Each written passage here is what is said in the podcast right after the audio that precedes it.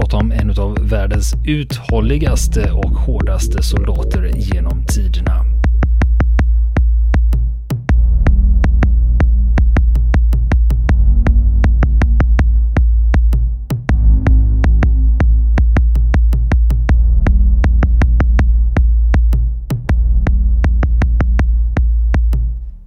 Niklas, har du hört talas om Hiro Onoda någon gång? Jajamän, vår, vår tids Robinson Crusoe kanske man skulle kalla honom. Ja, no något våldsammare. En våld, mycket våldsammare version av Robinson Crusoe. Vi ska berätta en liten sammanfattning om den här personen. Han var soldat i den japanska armén under andra världskriget mm. och så småningom Japanerna förlorade ju kriget ja. i augusti 1945 ja. men inte Hiro Onoda. För han hade fått lära sig att varje meddelande om att motståndet ska upphöra är falskt. Ja, och den principen levde han efter i många år. I många år. Vi kommer att ta det här i kronologisk ordning. Men vi börjar med Hiro Onoda. Han föddes mm. 1922 och mm. han var 20 år gammal när han gick med i den kejserliga japanska armén. Och i december 1944, mitt under brinnande världskrig, då får han order att bege sig till den filippinska ön Lubang och då har han graden av andre löjtnant. Han fick uppdrag att organisera försvaret av den filippinska ön Lubang och de sa det om amerikanerna landstiger då är det gerillakrig som gäller. Så mycket riktigt efter bara några månader i februari 1945 då landsteg amerikanska trupper och då delade han upp sina mannar i mindre grupper och då gick de över på gerillakrigföring i väldigt, väldigt små förband. Och han hade dessutom fått en order. I orden så stod det att han var förbjuden att ta livet av sig. Oavsett hur lång tid det tog skulle han komma att bli upphämtad av sitt befäl. det, var, Bara en sån det, var, sak. det var orden då. Och de påbörjade gerillastrider i februari 1945 och det här pågick ända fram till i augusti 1945. Då blev det ju fred. Mm. Och majoriteten av de japanska styrkorna lade ner sina mm. vapen. Men inte Hiro Onoda och hans lilla gäng. Hans lilla gäng. Utan Precis. de fortsatte strida ja, på den här Precis. filippinska ön. Höll sig undan och höll sig vid liv och slog till ibland. Ja, och det var just där vid 1945 då, då försökte både amerikanska och filippinska styrkor försöka övertala dem och meddela dem på något sätt att men nu är det fred, kriget är slut, nu kan ni lägga ner vapnen och åka mm. hem. Men han vägrade tro på det. Och det gjordes även försök med eh, japaner som försökte meddela honom då att kriget var slut och det, det, det tog mm. inte va, utan Nej. de fortsatte kriga. Precis. Och de de stred mot då, det fanns inga amerikanska förband kvar men det fanns fortfarande filippinska poliser. Mm. som de var legitima måltavlor de var legitima. Ja visst, de var ju krigsmän så att säga. Precis. Mm. De begick överfall på eh, lokalbefolkningen. lokalbefolkningen, stjäla mat och mm. så vidare och om de kom i vägen för dem så råkade de ibland illa ut. De genomförde också sabotageaktioner det. det. gör man ju i gerillakrigföring. Så mm. några, de brände upp grödor som bönderna hade samlat ihop. Mm. För att eh, stoppa fiendens krigsinsats så brände de upp ris ja, för, för fienden. Precis. Och det här fortsatte, de genomförde raider mot eh, lokalbefolkningen. Alltså det var ju, för dem var det fortfarande rent krig. Mm. Och de hamnade i strider med både filippinska soldater och poliser. Mm. Och, och de hade ju inga nyheter från omvärlden då, de här japanska soldaterna under Onoda. Nej, de var ju helt var isolerade. Helt isolerade ja. ja. De stal boskap och levde på det. Bland annat. Och man gjorde flera upprepade försök hela tiden att övertala dem om att kriget är slut och det lyckades inte. Det var fyra män som ingick i Onodas grupp utöver honom själv så var de tre stycken men en av dem kapitulerade 1949. Mm. Han gick på bluffen om att kriget var slut. Ja, Eller, så kan man säga. Hiro Onoda eh, ja. har beskrivit det själv som att den här soldaten deserterade. Ja, han deserterade precis. från sin tjänst. Ja. Och sen hade han ju två kvar då. Mm. De splittrades eh, och kom ifrån varandra och en av dem dödades 1954 av filippinsk polis. Och eh, den sista där dödades 1972 av filippinsk polis. Bara en sån sak. Och då var det Hiro Onoda ensam mm. kvar mm. i djungeln man hade gjort även flera försök. Man tänkte säga, ja, men om vi tar dit Onodas familj, då kanske mm. han, för han hade en bror som kom dit 1959 och de försökte hitta honom. Nu lyckades de inte hitta honom och försöka övertala honom att uh, kapitulera. Och sen 1972 så var Hironodas far på plats mm. på här ön Lubang på Filippinerna och försöka hitta honom då. Och Få honom Mm. att kapitulera. Och det fungerade alltså inte överhuvudtaget utan han fortsatte sitt egna lilla krig. Men det här pågick ända fram till 1974 och då var kriget slut sedan 29 år. Mm. Ja. Jag var sju år gammal och fortfarande fanns det en soldat kvar som stred. I andra världskriget. Ja. Ja. Och eh, då var det en japansk student som heter Norio Suzuki som bestämde, att, eh, bestämde sig för att nej, men det här borde man kunna göra något åt. Så han reste ner till Lubang och lyckades faktiskt leta upp Onoda och börja mm. lära känna, så de började lära känna varandra så att Mm. Onoda utvecklade ett förtroende för honom. Just det. Och när de pratade om det här att eh, då, då kom Suzuki fram till att enda sättet att få Onoda att ge upp det är ju att hans eh, gamla befäl får ju komma hit och ge honom en ny order. Ja. Att nu är det dags att lägga ner vapnen för nu är kriget slut. Det var det som skulle krävas. Mm. Så därför var de tvungna att leta upp hans gamla officer som numera var bokhandlare Ja. Det var ju för väl att han var vid liv. Han var vid liv i alla fall, annars Ja. hade han väl fortsatt än idag. De lyckades hitta major Taniguchi som numera var bokhandlare och flög ner honom till eh, Lubang i Filippinerna. Så att han faktiskt fick träffa Onoda och beordra honom att eh, ställa in fientligheterna. Mm. Alltså 1974 när de påträffade Onoda där, han hade ett fullt fungerande Arisaka-gevär med 500 patroner och ett antal skarpa handgranater. Så han var ju Han var stridsduglig. stridsduglig, han var stridsberedd även om uniformen var i, var i trasor. Den hade ju ruttnat upp i djungeln där då så han hade ju fått lappa och laga hela tiden. Och satt ihop något som fortfarande liknade en japansk uniform. Som man ser på bilderna när han kommer ut och kapitulerar där ur djungeln då. Mm. Och eh, det var ju inte helt okomplicerat därför att det fanns krafter på Filippinerna som ville ställa honom inför rätta och eh, döma honom till döden för krigsförbrytelser. Han hade ju dödat ett 30-tal personer Precis. under efter, ef- efter freden. Ja, precis. precis. Så att det, det var inte helt okomplicerat det här var det inte. Men de var väl i slutändan glada att bli av med honom. Ja, det blev ju så att han benådades ju av president Marcos. Mm. Och det var ju beroende på att han trodde fortfarande att det var krig. Det här med, jag lydde bara order. Mm. Ja, och den, den japanska pliktkänslan i detta militära sammanhang där är ju eh, välkänd. Eh, Där man utan att tveka offrar sitt eget liv eller som i det här fallet då fortsätter att lyda en order att slåss in absurdum. Ja, han blev ju en eh, megakändis när han kom tillbaka till Japan. Det blev väldigt uppmärksammat. Ja, då kan man tänka sig att det är en person som har levt isolerad i djungeln så länge och sen hamnar inför det här trycket. ja. Det var kanske därför han bara stannade i Japan ett år. Han flyttade till Brasilien sen. Mm. Han fick ju, det var ju inte riktigt det Japan han hade lämnat som han återkom till. Nej, det hinner hända en del på 30 år. Mm. Men han återvände ändå till Japan. Mm. Han var i Brasilien några år, men sen 1984 då återvände han till Japan och startade en skola. Och han skrev sina memoarer Ja, just det. som eh, typiskt nog heter Kapitulera aldrig. Ja, Och eh, som på sätt och vis är en modern Robinson-historia fast eh, placerad i en krigssammanhang. Verkligen på ett helt annat sätt än den fredlige Robinson som Daniel Defoe skrev om. En man som lever på en öde ö. Lever av det han får tag på helt enkelt. Och eh, då ska man ju veta också att i det här sammanhanget att Onoda var ju inte ensam. det fanns fler. Det fanns fler, inte bara på Lubang då, utan på eh, en rad andra öar i Stilla havet fanns det gamla veteraner som slogs i årtionden och de, de sista kom ut ur djungeln ungefär ja, lite strax innan Onoda men har blivit internationellt lite mindre kända. Så att säga, det var en på Guam, den amerikanska flygbasen som hade fortsatt strida mot amerikanerna i 29 år. Och eh, sen var det en, vill jag minnas, på, eh, i, Indonesien också som eh, kom ut ungefär i samma veva i början av 70-talet där. Mm. Men det var någon som Ja. kom ut efter Onoda, för han Mm. var inte sist. Nej, just det. Men han är avgjort den som har blivit mest känd. Mm. Antagligen för att han var ganska talför och trots allt inte skydde rampljuset Mm. när han väl hade kommit, kommit fram. Mm. Han avled i så sent som januari 2014, förra Mm. året. Just det. Det var en seg gubbe kan man Mm. säga. På många sätt. Ja. Om vi ska ta med oss några visdomsord så har vi några utdrag från hans bok här som Mm. tänkte vi kan dela med oss av dem så ska Mm. vi se om ni blir bättre människor av det här. Om du har några taggar i ryggen behöver du någon för att dra ut dem för dig. Vi behöver kompisar. Känslan av tillhörighet är född i familjen och som senare inkluderar vänner, grannar, samhället och landet.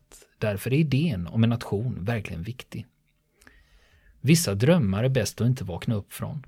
På Lubang trodde jag att jag försvarade Japan genom att göra ön till ett fäste så gott jag kunde med mina två kamrater, Shimada och Kozuka. När de båda dog fortsatte jag mitt uppdrag ensam. När andra världskriget slutade för mig, 1974, verkade det som hänt tidigare som en dröm. Människor kan inte leva helt på egen hand. Om du har några tvivel om det här, bara tänk dig själv och var riktigt ensam. Kan du hitta mat själv, göra upp eld, sy dina kläder och ta hand om dig själv när du blir sjuk eller skadad? Kan du göra det? Mm. Det är en bra fråga. Dagens visdomsord från... Ja, och ingen vet ju Onoda. detta bättre än Hiro Onoda. Det sistnämnda i alla fall. Nu ska vi prata skönlitteratur och eh, nu ska vi prata om en riktig klassiker som har fått eh, ge namn åt eh, ett väldigt känt fenomen. Den boken vi ska prata om är Joseph Hellers Moment 22, eller Catch 22 som den heter mm. på engelska. Den kom 1961 och du har väl läst den va? Ja det har jag gjort. Det var många år sedan men jag läste det med stor behållning. Gjorde jag. Det är en rolig historia. Ja, Tragikomisk. Ja, jag, jag, jag, tycker den är rolig. Det handlar om bombflygare i Medelhavet. Mm. En påhittad bombflygarflottilj där. Just det, som är stationerade på en ö i Medelhavet och mm. utför uppdrag. Mm. Farliga uppdrag i Europa då. Precis. Och det är ganska hög dödlighet mm. bland de här bombflygarna. Det är det som är det centrala i den här berättelsen. Mm. Rädslan för att uh, flyga de här uppdragen. Mm. Att nästa gång är det min tur, kan jag komma undan. Det är själva grunden i det hela och det obarmhärtiga militära maskineriet där. Ja. Vi ska ju direkt komma in på det här med moment 22. Mm. För det är ju ett uttryck som används om en sak som är helt omöjlig. Mm. I den här boken så går det ut på att eh, du kan få slippa undan militärtjänstgöring om du är galen. Men eh, då måste du ansöka om det. Och om du ansöker om att slippa militärtjänstgöring. Mm. Det är ju ganska normalt. Mm. Och då kan du inte, då vara, kan du inte vara galen. Då kan du inte vara galen, utan då är du fit for fight. Då kan mm. du ju tjänstgöra, för då är du ju fullt frisk. Ja. Så att det går inte att komma ur det här hur man än vrider och vänder på det. Mm. Och det är ju det. det som har gett eh, namn åt det här. Då. Precis. Och där har vi ju Josarian då. Den... Protagonisten, huvudpersonen. Ja, precis. Och hans, eh, hans kamp för att eh, komma ur det här garnet så att säga, militära. Ja, den är svår att lägga ifrån sig. Du, du sa att det var länge sedan du läste den. Mm. Jag har inte heller läst den nyligen, Nej. ska jag säga. Den var ett bra tag sedan, så jag har mm. svårt att komma ihåg detaljerna. Nej, precis, precis. Den har ju stannat i minnet som en positiv läsupplevelse och uh, man kanske skulle läsa om den i sommar faktiskt. Ja, jag har den här med ja. i bokhyllan. Ja. Det är som alla vet, den har ju blivit en klassiker. Och uh, det är ju med väldigt gott samvete som vi kan rekommendera den som sommarläsning eller höstläsning beroende på var, var vi hamnar. Ja, det är ett smidigt sätt för oss att komma sätt. undan. Vi rekommenderar en världkänd klassiker som ja, är ryggen precis. fri. Liksom. Ja, precis. den är inte dålig. Liksom. Men jag tror att det är många som inte har läst den för att det brukar ju vara som med klassiker att en klassiker är en bok som eh, alla känner till men ingen har läst. Ja, men det, nu kan mm. man ju passa på i sommar och faktiskt läsa den. Det finns en lustig mm. anekdot kring det här med moment 22. Mm. Det här är ju alltså, vi får inte glömma, detta är skönlitteratur. Det här är ju något som är påhittat. Och när vi pratar om moment 22, Redan 1955 så hade Josef Heller skrivit eh, ett första kapitel som publicerades i en tidning. Fast då hette det inte Catch 22, då hette det Catch 18. Men då kom hans litterära agent och sa till honom att du måste byta titel, den får inte heta så. Nej, varför då? då? Nej, men Leon har gett ut en bok som heter Emilia 18. Mm. Och det var en adress va? Jajamän, det är en adress i Warszawa där den polska, judisk polska eh, motståndsrörelsen hade ett högkvarter. Ja, och då var den boken aktuell och då sa man, nej men då kan vi inte köra med den Catch 18 titeln för då är risken att det blir någon form av förvirring om man tror att de här hänger ihop på något sätt. Så du måste byta titel. Nästa idé på titel, det var Catch 11. Men nu var problemet att nu var man framme vid åren 1960 och då kom det en film som hette Oceans Eleven. Och då, och då, tänkte man, nej men då kan den inte heta Catch Eleven för då är risken att folk blandar ihop det här med det är den här ursprungliga versionen av Oceans Eleven. Eh, så då tänkte man, nej vi får jobba om det där då. Eh, och så nästa förslag var Catch 17 tyckte man, ja men nu, nu, det, nu håller det va. Nej, det gör det inte för då kom det en film om andra världskriget som heter Stalag 17 eller Stalag 17. Ja. Stalag 17 alltså. Och då tänkte man, nej men vi kan inte ha det då. Utan då fick man ta fram ytterligare ett förslag på titel. Då var det Catch 14. Då tänkte man, ja men nu då.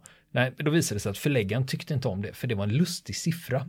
Det var, Just, jaha. Det var, det var en funny number, ja. liksom 14, nej men det kan vi inte ja. ha då. Utan då kom man fram till eh, Catch 22 till slut då, när den här boken gavs ut 1961. Då skulle man kunna, enligt vissa analytiker då, så skulle man då kunna läsa in att just att det är en repetitiv siffra då, 22, flera passager i boken bygger på déjà vuer. Och då är även titeln, eftersom det är 22 då, det är en repetition, då är det någon form av déjà vu, att det har med det att göra. Just det. Se där. Men vilken ångest det måste varit att verka fram den här titeln. Hur svårt kan det vara? det är inte lätt att vara författare. Då ska vi prata dokumentärfilm och eh, nu är det en amerikansk film från 2004 eh, som heter Gunner Palace och den utspelar sig i Bagdad och det bygger på ett gäng fältartillerister som har blivit förlagda i ett av Saddam Husseins gamla palats. Det är därför titeln är Gunner Palace. Mm, för det är fyndigt. därifrån de är. det, är där de, det, är därifrån, det är där de bor och verkar. Mm. Och det som är intressant med den här filmen är att den är från 2004. Det betyder att eftersom amerikanerna gick in i 2003 i Irak och det är från 2004 så är den ganska färsk. Så den kom ut ganska snart efter att amerikanerna hade lyckats lägga Bagdad under sig. Och även här som vi har pratat om en annan film som heter War Tapes så handlar det också här om patrulluppdrag, att man är ute och åker Humvee och hoppas att man inte ska råka ut för en IED. Det blir alltså, alltså det görs ganska många amerikanska dokumentärfilmer och spelfilmer just om Irak och så vidare. Är det någonting som vi ser ett, ett Vietnam i upprepas på något sätt? Jag skulle gärna tro det, men samtidigt så Hollywood följer ju med USAs utrikespolitik. Eh, det här är ju ingen Hollywoodfilm, eh, Gunner Palace, eh, det kanske jag ska tillägga.